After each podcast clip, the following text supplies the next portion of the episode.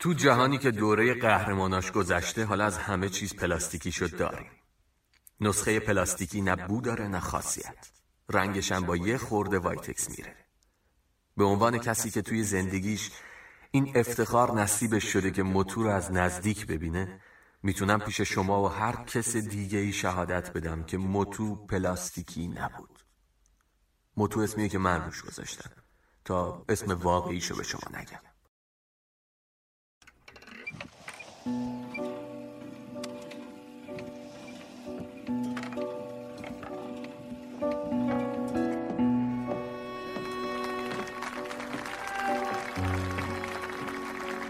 روز بخیر. من از زمان کودکی همیشه عاشق داستان بودم. اعتقاد داشتم که داستان‌ها به ما کمک می‌کنن تا احساس آزادی رو تجربه کنیم و زخم‌های درونمون رو التیام ببخشیم و به ما کمک می‌کنن تبدیل بشیم به آدمی که توی رویاهامون می‌بینیم. داستان‌ها دروغ‌هایی هستند که حقیقت عمیق‌تری رو تعریف می‌کنند و من همیشه می‌خواستم نقش کوچیکی توی این سنت بزرگ بازی کنم، اما همیشه اونطوری که می‌خوایم نمیشه، چون گاهی آدم‌ها نمی‌تونن تغییر کنن یا نمی‌خوان تغییر کنن، چون بالاخره همه ما انسان هستیم.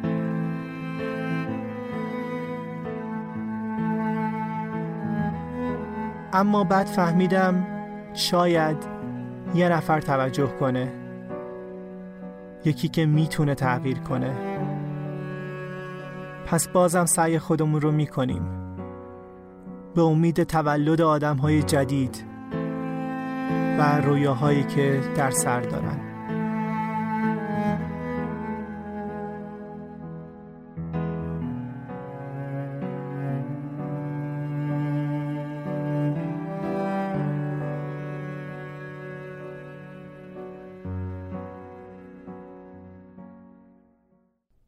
سلام، من مرسن هستم و این نهمین اپیزود پادکست آنه.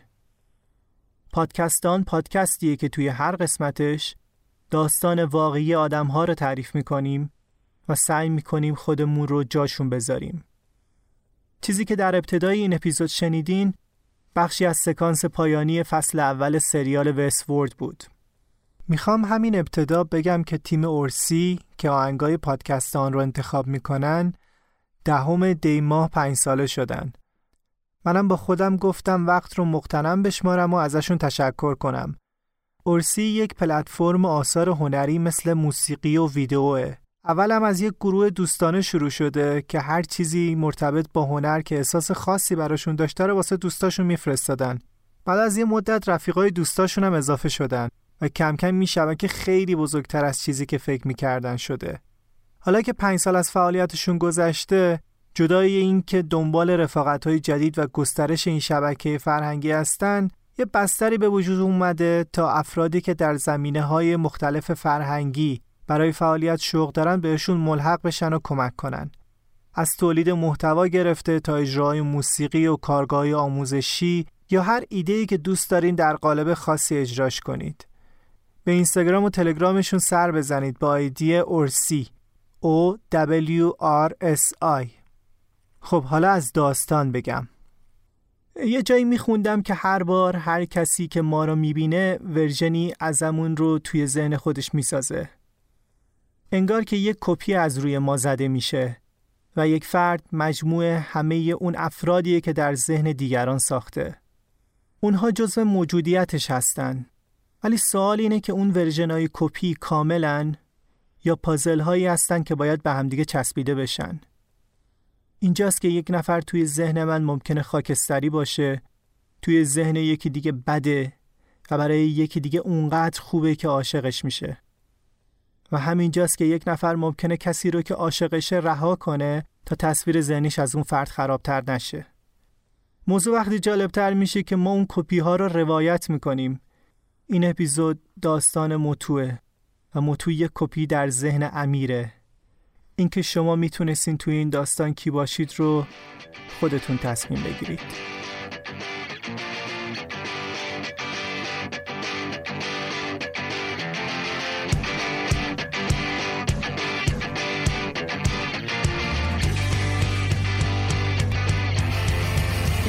دو سه چار.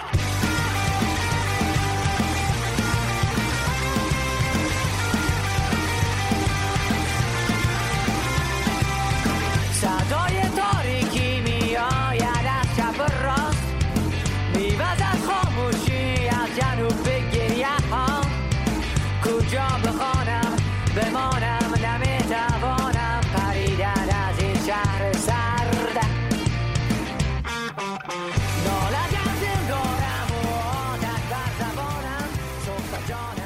اسم موتور رو با درهم ریختن و به هم چسبوندن چند حرف از حرفای اسم و فامیلش ساختم تا نه تو بتونی از داستان بیرونش بیاری نه هیچ کس دیگه.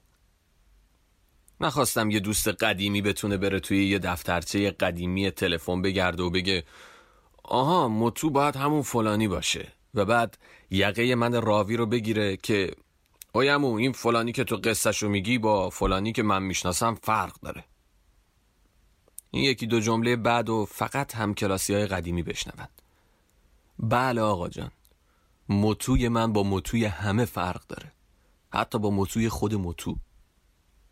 اونی که شما میشناختین پونزده شونزده سال پیش به قول یارو تو قبارا گم شد و اونی که من ازش حرف میزنم نسخه شخصی منه که همون روز از فرط شیفتگی یواشکی یه کپی ازش گرفتم، زیر پیرنم از مراسم خداحافظی آخرین روز مدرسه بیرونش آوردم، تو وقت مناسب جاسازش کردم تو پشت و پسله های ذهنم و پونزده شونزده ساله که آهسته آهسته از گوشت و پوست و استخون تنش فولاد آب دیده و لاستیک خارجی دورسفید و آینه مرغوب در آوردم تا به آرزوش، به وصال معشوقش برسونمش. این وزن و همه این چند سال من به دوش کشیدم و حالا من میگم موتو کی بوده.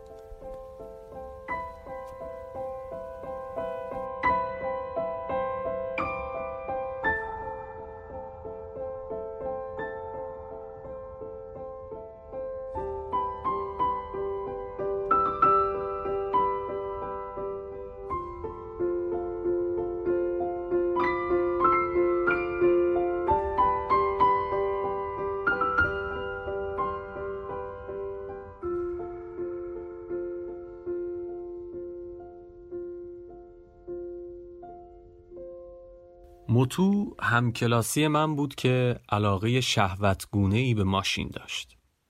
به ماشین سنگین، سبک، کامیون، اتوبوس، سواری، به هر چیزی که موتور داشت و روی چرخ حرکت میکرد. همون سالا کارش به جنون کشیده بود. یعنی یه چند سالی از همه ما جلوتر بود و حالا ازش بیخبرم. طبق چیزایی که یادم مونده، اگه همه چیز به همون منوال پیش رفته باشه که اون سالا پیش میرفت، موتو الان باید تو خیابون در حال تردد باشه. نه اینکه رانندگی کنه و خب نه اینکه مثل چند تا دیگه از همدرسامون راننده‌ای داشته باشه، هیچ کدوم نه. میگم برات اون اولا خیلی ادای راننده در می آورد، مثل راننده ها می نشست، مثل راننده ها راه می رفت، مثل راننده ها حرف می زد. حتی چشماش جوری میشد که ممکن بود هر آدمی با دیدنش بگه این چقدر مثل راننده ها نگاه میکنه. براش مهم نبود که بهش میخندن یا به حاشیه میروننش. براش مهم نبود جمله درستی نیست. درستش اینه که بگم اصلا نمیدید. من میدیدم. من میدیدم و از رفتاری که باهاش میشد رنج میکشیدم. و خب تو هوای قهرمان بازی و رؤیا اندیشی اون سالا همیشه فکر میکردم چه کار باید کرد برای بیرون کشیدنش از گوشه رینگ و از زیر بار سنگین نگاه و ریشخند دیگران. جواب اما تو چشمای بی‌تفاوت و رفتار خونسرد خود موتو بود. هیچی، هیچ واکنشی لازم نیست. کاری رو بکن که فکر میکنی باید بکنی. درس مهمی که اگر همون سالا ازش یاد گرفته بودم، سه هیچ از من امروز جلو بودم. خب اون اولا پیش از اون که کار بالا بگیره خیلی ادای راننده در می آورد. یعنی می نشست جلوش با چند تا کاغذ گرد بریده صفحه کیلومتر درست می کرد، یه مدادم فرو می کرد تو سوراخ ته میخپرچ صندلی به جای دنده. واسه فرمون سلسله شگفت‌انگیزی از چندین و چند تدبیر پیچیده داشت. یه خطکشو گیر مینداخت زیر یه مش لباس که ریخته بود رو میزش، یا فرو میکرد تو شیار بین اسکلت فلزی و صفحه چوبی نیمکت، و یه حلقه رو که از کاغذ بریده بود مینداخت گردن خطکش. این میشد فرمونش. گاهی هم با مهندسی پیچیده‌ای فرمونو یه جوری طراحی میکرد که خطکش درست توی مرکزش باشه. دیوان وار ماشین رو دوست داشت. همینم منزویش کرده بود. به خاطر ماشین از همه دور افتاده بود. انگار که از میون هر چی تو این جهان بود معشوقش رو انتخاب کرده بود و قید باقی عالم رو زده بود. خیلی وقتا تو حیات واقعاً بزرگ مدرسه میدیدیش که یه گوشه خیلی دور رو انتخاب کرده تا صدای گیربکس و موتورش رو کسی نشنوه. عملاً دیگه گیربکس داشت. گاهی یه قطعه‌ایش به صدا میافتاد، تو سربالایی گاهی کم می آورد، گاهی حتی اشتباه می روند. تو راپله می افتاد تو دنده خلاص، بر می گشت عقب. داشت می رفت بالا، دندهش خلاص می شد، بر می گشت عقب، دوباره دنده رو سنگین می کرد، زور می زد، سربالایی رو می رفت بالا. و هر کسی که اطرافش بود همه این جزئیات رو می دید و می شنید. ماشین های مختلفی رو می روندا، یعنی یه ماشین و دو ماشین هم نبود، هر روز با یه ماشین. شخصیت عجیبی داشت. همیشه دوستش داشتم، هرچند نمیتونستم بهش ابراز کنم، چون ترس از قضاوت اطرافیان منو هم مثل بقیه عقب میرون دیگه، تا حالا مثلا خیلی نشون ندم که چقدر به خودش و اون دنیای عمیقاً تکامل یافته درونیش علاقه‌مندم. شاید هنوز یادتون باشه که توی مدرسه هامون یه جریانی بود که یکی رو مینداخت یه گوشه و تا آخرم همون گوشه نگهش می داشت و دیگرانم از ترس گرفتار شدن هیچ وقت به اون گوشه پا نمی ذاشتن. من هیچ وقت اون گوشه نبودم، هیچ وقت هم کسی رو نفرستادم گوشه، ولی متاسفانه خیلی وقتا اونی بودم که از ترس گرفتار شدن به اون گوشه پا نمی ذاشت. نه همیشه، خب بعضی وقتا. یه روزایی هم آدم دل و جرأتش بیشتره، اعتماد به نفسش بالاتره. مثلا یه روز وقتی نشسته بود گوشه غذاخوری مدرسه، خیلی دلم خواست باهاش حرف بزنم.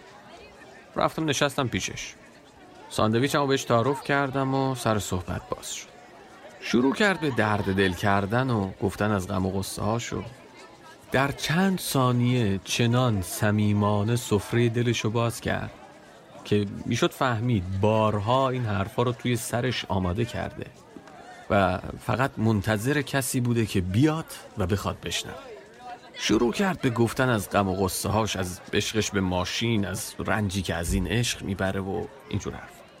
با یه حالت هوسناک به این گفت فلانی تو تا حالا رانندگی کردی؟ لحنش قشنگ حسرت داشت. گفتم رانندگی نه، کم سن بودیم دیگه، چارده پونزده اینجوری بودیم.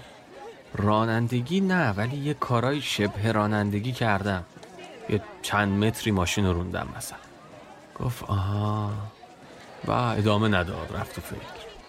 یه سکوتی افتاد. گفتم تو چی، تو تا حالا رانندگی کردی؟ ها، حالا اینجا یه قصه است که صفت هوسناک کاربرد داره. گفت آه فلانی فلانی شوهر خاله من یه پیکان آبی داره، فلانی یه بار من نشستم پشت فرمونش، وای ببین از فرمون باریکا داشت. یه پسر سبزه موفرفری که رنگ پوست و مدل موهاش درست مثل عادل فردوسی پوره، با لهجه شیرازی و چشمای براق که تن استخونی و استخونهای درشت و انگشتای پهنی داشت، از این کاپشن پایزه های ساده می پوشید و چشماش همیشه تو دودویی بود که نمیشد درست بفهمی که از هوش و کنجکاوی عجیب و غریبش میاد یا نشونه یه نوعی از اضطراب. مثلا پسری که معمولاً خجالت زده و منزویه و حالا شکفته، چون فکر میکنه یه نفر مشتاقه که درباره معشوقش بشنوه و محرمه. البته خب همون اول آخر داستانو گفتم که محو داستان شنیدن نشی. خواستم تو هر نقل و تعریفی که میشنوی اول از همه و بیشتر از هر چیز دنبال متو بگردی. حالا متوی این داستان، متوهای بیرون و متوی شخص خوده. I'm giving you a night call to tell you how I feel. I'm gonna drive you through the night down the hills. I'm gonna tell you something you don't want to hear. I'm gonna show you where it's dumped, but have no fear.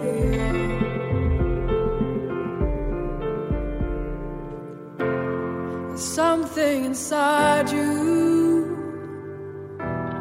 is hard to explain.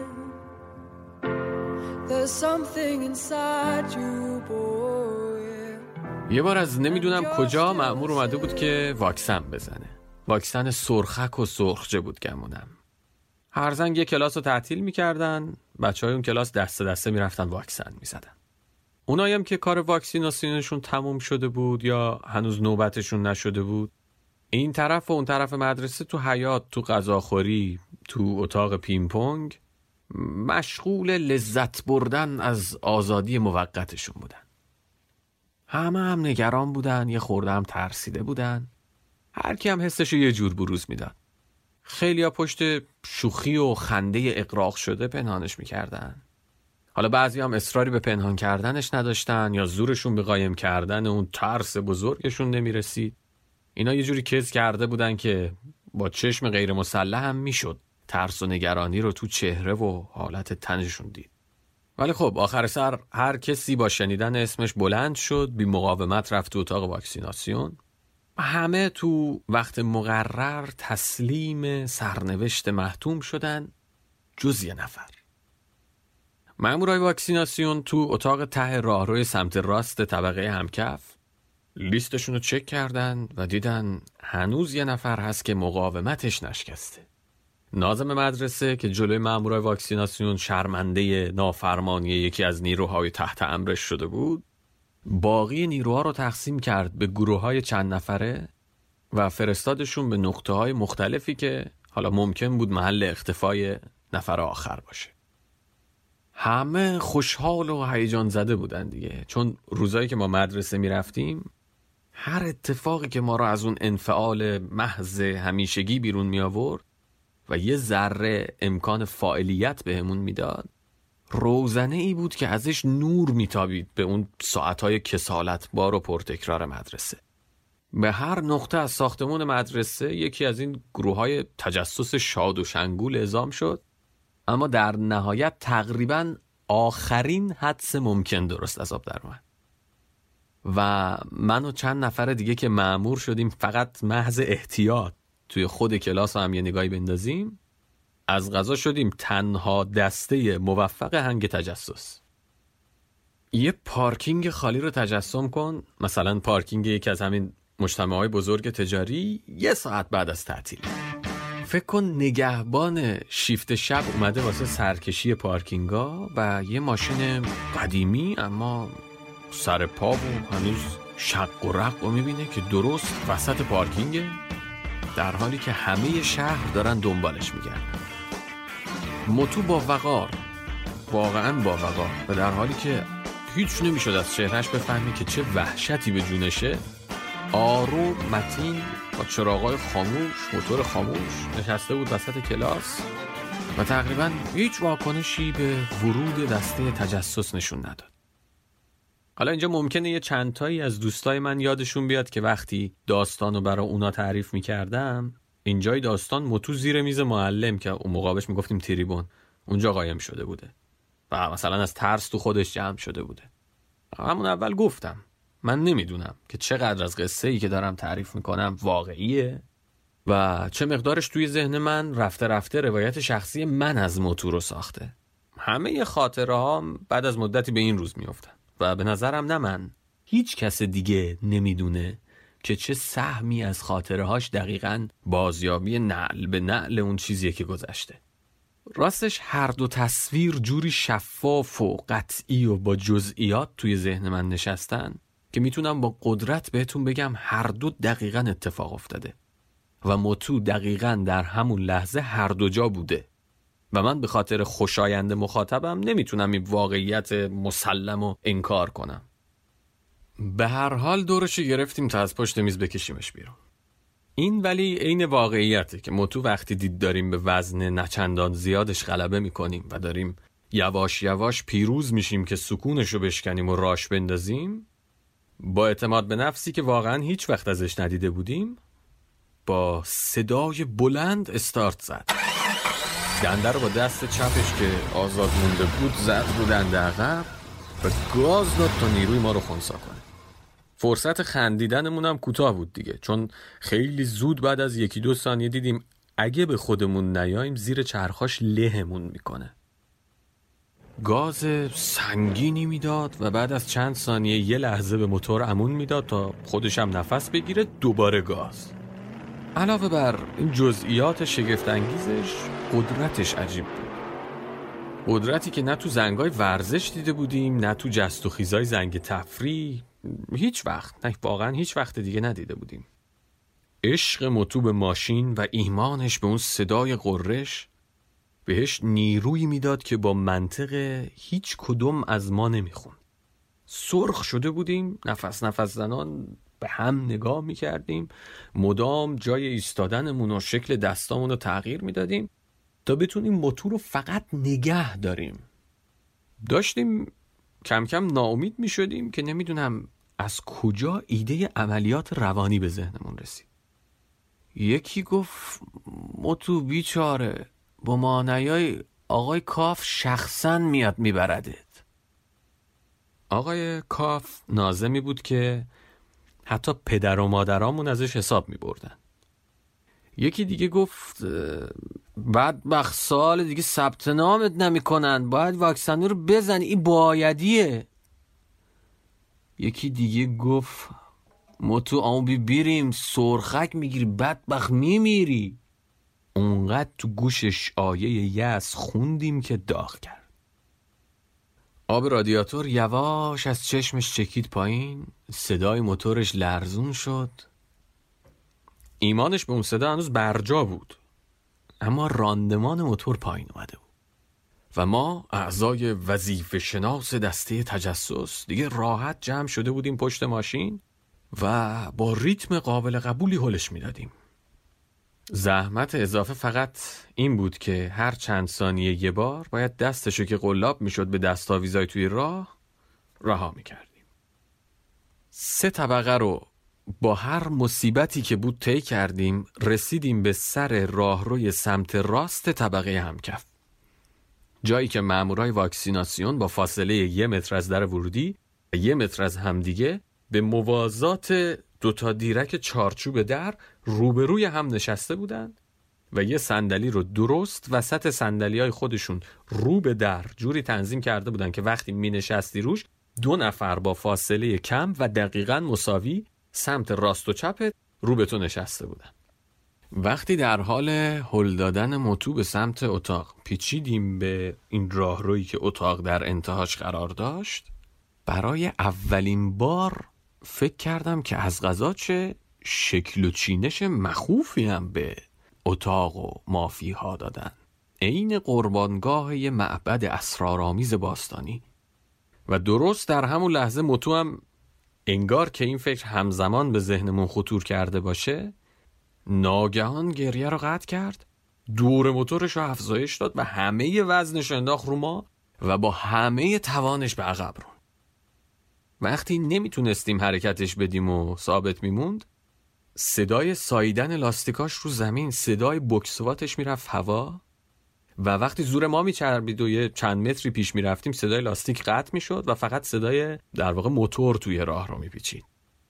وقتی رسیدیم به در اتاق، دوتا دستش رو اهرم کرد به دو طرف چارچوب، یه بار دیگه یه مرز تازه از توانش توی یه دور موتور جدید رونمایی کرد که باعث شد یه چند ثانیه‌ای باز همه خشکمون بزنه و بعد انفجار خنده مامورای بهداشت و بعد اضافه شدن اونا به ما و در نهایت تسلیم، واکسیناسیون و خلاص.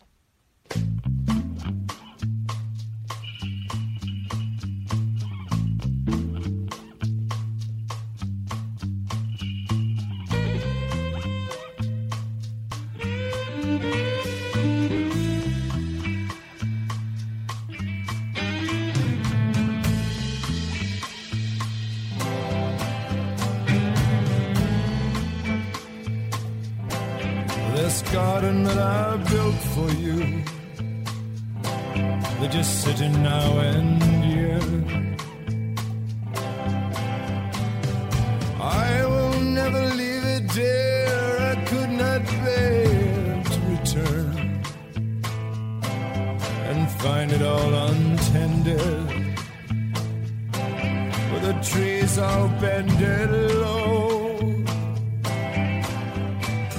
This garden is our home, dear, and I got nowhere else to go.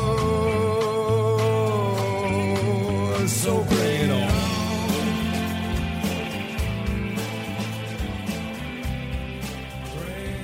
on. چند دقیقه بعد از واکسن، مطو بدون گفتن هر حرفی فقط به ما نگاه میکرد و آروم میخندید. انگار اون لحظه های گاز دادن تو خلسه‌ای بوده که خودش هم حال خودشو نمیفهمیده و حالا که سوژه ترسش منقضی شده و از اون استراب و از اون بیخودی به حال خودش برگشته، خودش هم متوی اون لحظه ها رو به یاد میاره و میخنده. انگار اینجوری بود. ولی من مطمئنم به ماشین بودنش نمیخندید، به این میخندید که چرا اینقدر بی خود و بی جهت موتورشو تو فشار انداخته و لاستیکشو فرسوده کرده و خرج رو دست خودش انداخته و عجیب بود. متو عجیب بود و پر از قصه های از این دست. یه روز از کلاس اخراجش کرده بودن و برای چندمین بار رفته بود دفتر مدرسه و گفته بودن این بار میخوایم از مدرسه اخراجت کنیم.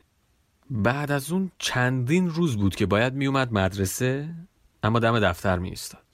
از اینجور قصه های احمقانه اون موقع دیگه، یا شاید هنوز که هممون تو خاطرمون هست بالاخره.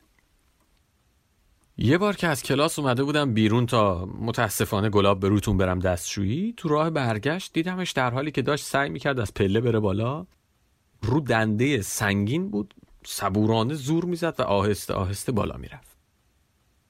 میخواستن از مدرسه اخراجش کنن دیگه. موتورش مشخصاً صدای غم میداد. صدای بالا رفتن یه تریلی از یه سربالایی سنگین بود.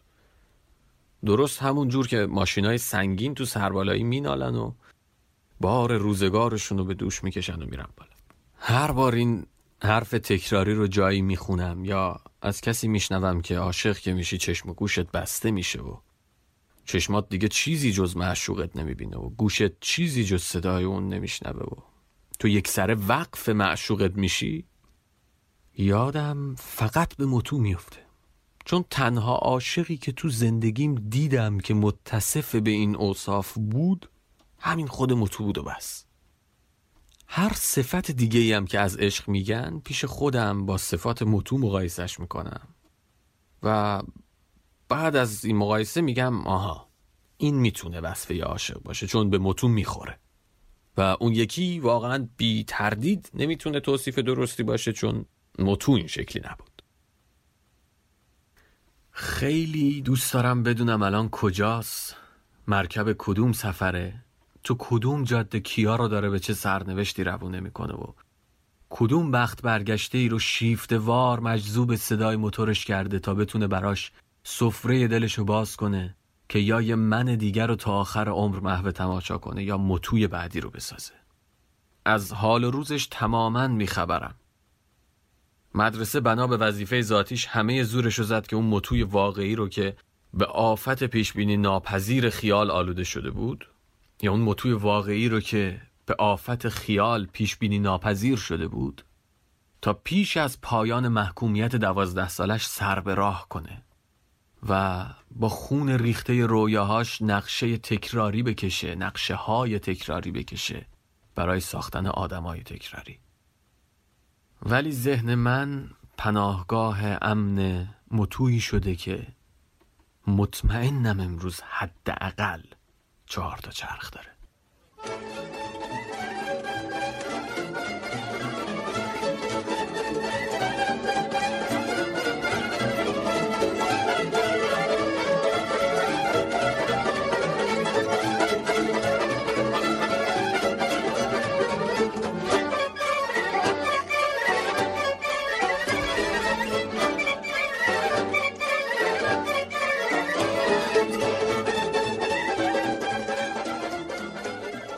این اپیزود نهم پادکست آن بود که با اپیزودهای قبلی خیلی متفاوت بود. برای من خیلی مهمه که نظراتتون رو بشنوم. لطفاً شبکه‌های اجتماعی ما رو فالو کنید. ما در توییتر، اینستاگرام و تلگرام با آیدی thisisonpodcast هستیم. ممنونم از نکیسا برای ادیت، زهره برای ویرایش متن، بچه‌های اورسی برای انتخاب موسیقی و یه تشکر خیلی خیلی بزرگ از امیر که برای تهیه این داستان خیلی اذیتش کردم. از نجات دهنده ادیت پادکست ها در دقایق نود یعنی شاهین از پادکست شنیدنی آنپاژ باید تشکر کنم. ممنونم از شما که وقت گذاشتید و گوش کردین. امیدوارم که کسی اطرافمون نباشه که احساس نامرئی بودن کنه. براتون بهترین ها رو آرزو میکنم و خدا نگهدار.